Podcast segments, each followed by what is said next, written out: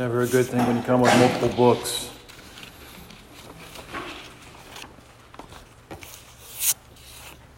I'd like to return to uh, one of those uh, um, famous quotes that I've used before here, namely uh, by Oscar Wilde. Um, every saint has a past, and every sinner has a future. Every saint has a past, every sinner has a future. And particularly to look at it within the context of Moses, because Moses is perhaps most of us think of first of all as, is is a great person within sacred scripture. I mean, his name, we, we've, we've heard it uh, last week, we heard it in, in both of the, the first and the second reading tonight. Um, his name appears 767 times within the Bible itself. Right? Um, a big figure big figure last week, right, within the, the Transfiguration passage is um, he is one of the, the two individuals that is conversing and, and flanking Jesus there as, as this cloud comes down upon, uh, upon them and, and the voice of the Father is heard, right? Uh, this is my chosen Son, listen to him, as, as we heard. Right, in, in today's first reading, we hear from the book of Exodus that he encounters the Lord barefoot in a, a burning bush on, on another famous mountain, not Mount Tabor, but Mount Horeb. Right, and he's, he's asked to fulfill this, this great, historic, and unprecedented mission, this great vocation to go to, back to Egypt, where he's, he's fled from, and, and to, to lead them out of captivity. And by the end of the book of, of Exodus, not only has he accomplished that, not only has he led Israel out of Egypt through the power of God working through him, but he's also delivered the Ten Commandments and the law, those, the, those, those, those guidelines that uh, resonate with the heart of Israel and remind them constantly of, about how to stay on track in that right, right relationship with the Lord. And more so than just that, too, he has become, by the end of that, that book, the, the model of contemplative prayer because he's constantly um, playing the intercessor between God and, and the people. He's the one that goes into the meeting tent, as, as we hear over and over again, um, outside the camp, wherever they're camped um, um within the desert itself. And uh, he goes into that tent to, to, to, to, pray in front of the Holy of Holies, and this cloud comes and descends upon the tent, and then all the people go out outside their own little tents just to, to watch him or, or to wait until that, that, that, that cloud uh, arises once again. And he comes out, and, and the first couple of times he comes out, they, they, they see his face, and he's just radiating He's just radiating holiness to the point that it scares a number of them, so that he eventually has to, to place a veil over his face because it's, it's just too uh, distracting, I guess, is one way to put it. But as, as great as, as Moses is portrayed within sacred scripture, as, and, and as great as, as he is within his own holiness towards the end of his own life, Right? There's some very humble moments within his own life. There's, there's moments of littleness, a littleness that, that begins within his own infancy, right? As you might recall uh, uh, f- from uh, uh, Bible camp over the summer, you know, I think everybody studied the life of Moses at some point, right? And, and the story about how with uh, uh, Joseph dying and, and, and the Pharaoh that, that Joseph worked under, right? The Israelites multiply, but the new Pharaoh comes into town and the Israelites fall out of out of favor of, of Pharaoh. And, and so he uh, doesn't like the fact that they've been multiplying so much so that, that he um, uh, decides that um, each of the, of the, male children should be killed. And so his, his mother, knowing full well this, after a couple months, puts him in, in a basket um, and, and, has him floating down the, the river Nile. And um, um, it's, it's, it's in that moment that uh, um, a daughter of, of, of, Pharaoh itself finds the basket and takes Moses into his own home. And he, he's raised in, in, the, in the home of, of Pharaoh, um, but later within his life, as he grow, grows up and he's very cognizant of the fact that uh, Israel is, is still his people, um, he sees an Egyptian one day uh, strike one of the, the, the Hebrews, and um, he prompts him to, to kill this Egyptian, and, and Pharaoh finds out, and so he, he flees Egypt. And uh, which really kind of brings us uh, and gives us a little bit more of the context of that first reading today, because um, he's he's fled Egypt because he knows Pharaoh wants to kill him, but he has no intention of going back. And the longer he's away, the more he forgets the Lord, the God of his fathers, the more um, he, he meddles with uh, other religions, as we hear about this priest of Midian, right? He marries one of uh, the priest of Midian's daughters, Zipporah. And uh, it's not that he doesn't have little moments of, of goodness, but it, he, it comes to the point where we, we, see today within that first reading again uh, from Exodus chapter 3 that um, um, he doesn't even recognize that Mount Horeb is, is a holy place. Right? The Lord has to tell him, has to get him to acknowledge that it's a holy place, and he has him remove his, his sandals there, and he sees this uh, amazing vision, this, this, this burning bush. And uh, a burning bush that is burning but not consumed, right? It's, it's, it's, it's, it's, it's still alive. And uh, um, it's, it's through this bush that the Lord ultimately speaks to him and um, gives him this, this great vocation.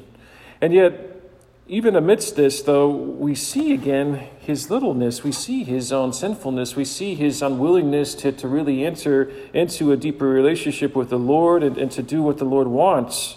And uh, so unfamiliar is he with the Lord that there's this little phrase in tonight's first reading that, that really, uh, I think, sums it up. Right? It says this Moses hid his face, for he was afraid to look at God. Moses hid his face for he was afraid to look at God. Why was he afraid to look at God? Why was he hiding his face? Again, right? He had he had run out of out of Egypt. He was fleeing the Lord. Um, he didn't want to address the, the issues and, and, the troubles there. He didn't want to be brought back into his extended family drama. Um, but there's the other reality too, as, as I just mentioned, right, that he had grown distant from the Lord himself. He was unfamiliar with him. He didn't he didn't really have a relationship with him. Right? And we see this as, as he asks, What is your name? If I'm going to go and, and going to go and try to lead these people out of Israel, what is your name? I don't even know what your name is, right? And so that's when what prompts the Lord to uh, to give him his name. But there are other excuses too that he makes. Who am I that you would send me? He, he says, I'm just Moses. I'm just here out here taking care of, of the flocks of, of, of my, uh, my father in law. I don't want to get back in, into the game, so to speak. And if that were not enough, um, then he begins to, to tell the Lord other things that we hear about within the subsequent chapter. He says, uh, They will not believe me. The Israelites will not believe me or listen to my voice. They will doubt that you even appeared to me. And so I can't go and do that. The Lord keeps on telling him, Yes, it is to be you. And then he comes up with another lame excuse. He says, I'm not eloquent. I'm slow of speech and of tongue. The Lord says, doesn't matter. Doesn't matter. And that's what really prompts uh, Moses to, to, uh, to push back one more time, and it really ticks the Lord off. It really makes him angry. He says, Lord, I, I pray that you would send somebody else. and uh, the Lord gets hot and, and that's when he, he, he reminds them that, his, that he has a brother named Aaron, and that his brother Aaron will speak when he doesn't feel adequate, but that he needs to continue to be that great intermediary between God and the people Israel. Brothers and sisters, within Moses, there's an unwillingness to commit.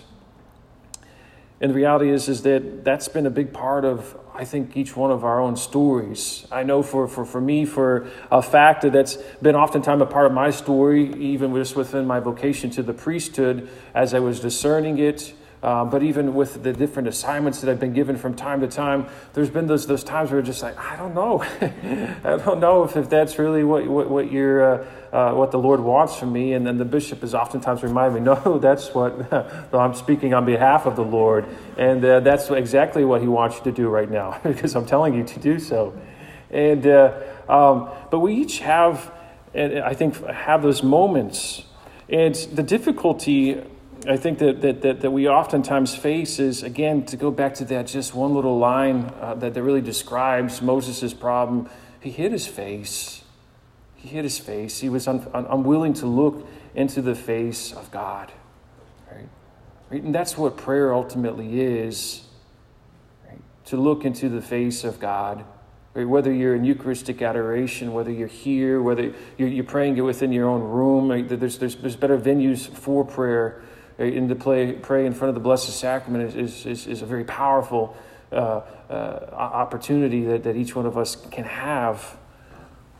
But if we don't look in the face and face of God, uh, how are we to how are we to know His will? We can't really ultimately hear the Lord when we have our back turned to Him or when we're unwilling to, to face Him. I'm going to tell you one of the greatest obstacles I think that that uh, your generation, but even I'll tell you what, it's it's not just your generation. I think it's it's grown-ups too, and I'd say I'm guilty of it from time to time. That uh, prevents us from being face to face with the Lord is this, this right here, right, right. You know what I'm talking about, right? You know, we, we used to say that, uh, um, you know, to uh, pick up the telephone and answer a phone call, particularly during dinner and stuff um, it, it would, would, be, uh, you know, I have to apologize or, you know, just continue to go on and stuff. And, uh, um, you know, but t- today, you know, people don't even do that, right? You, you, can, you can be sitting down, you know, at, at the dinner table, or you can be going out and having coffee with them, and they're just like glued to the, their computer or to their cell phone, and they're just like constantly looking at it, right? And again, I've been guilty of it too, right? I'm not here to, to just point a finger and stuff, but that's a great obstacle.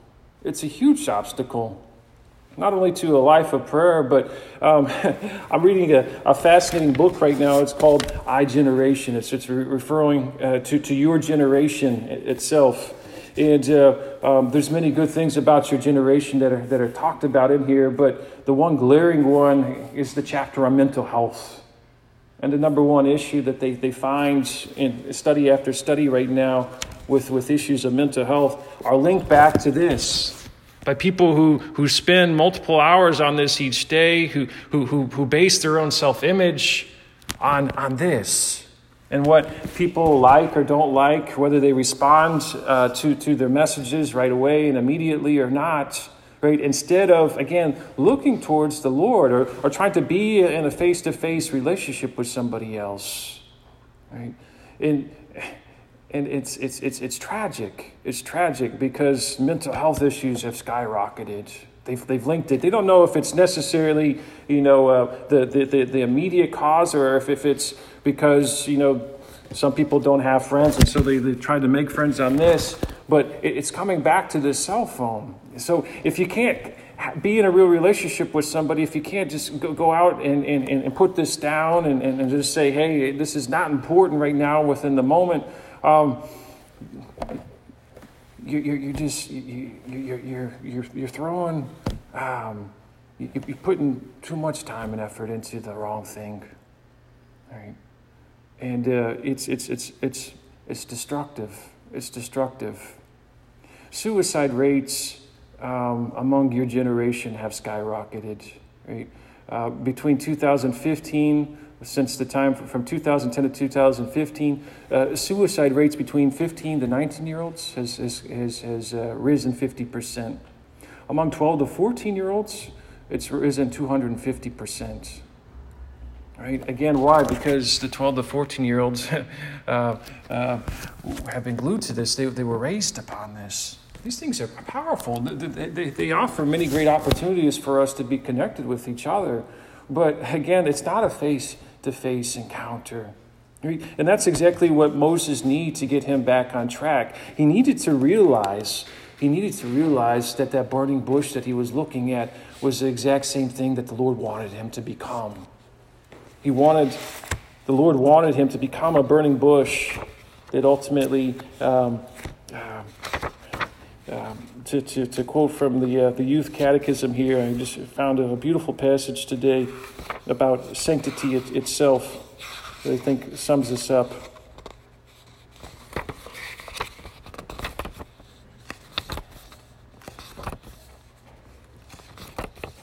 Saints are people who are aflame with the Holy Spirit.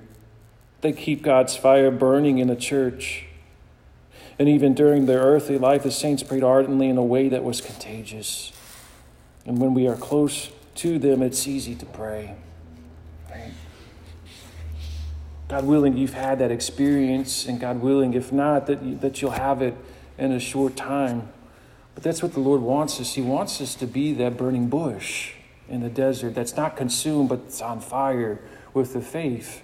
And He wants us to, to set the world on fire. Right? As he talks about within Luke's gospel itself. But that comes from a face to face encounter with the Lord. That's why Moses glowed so much. That's why Moses had to put on a veil because the other people weren't ready for that in the moment.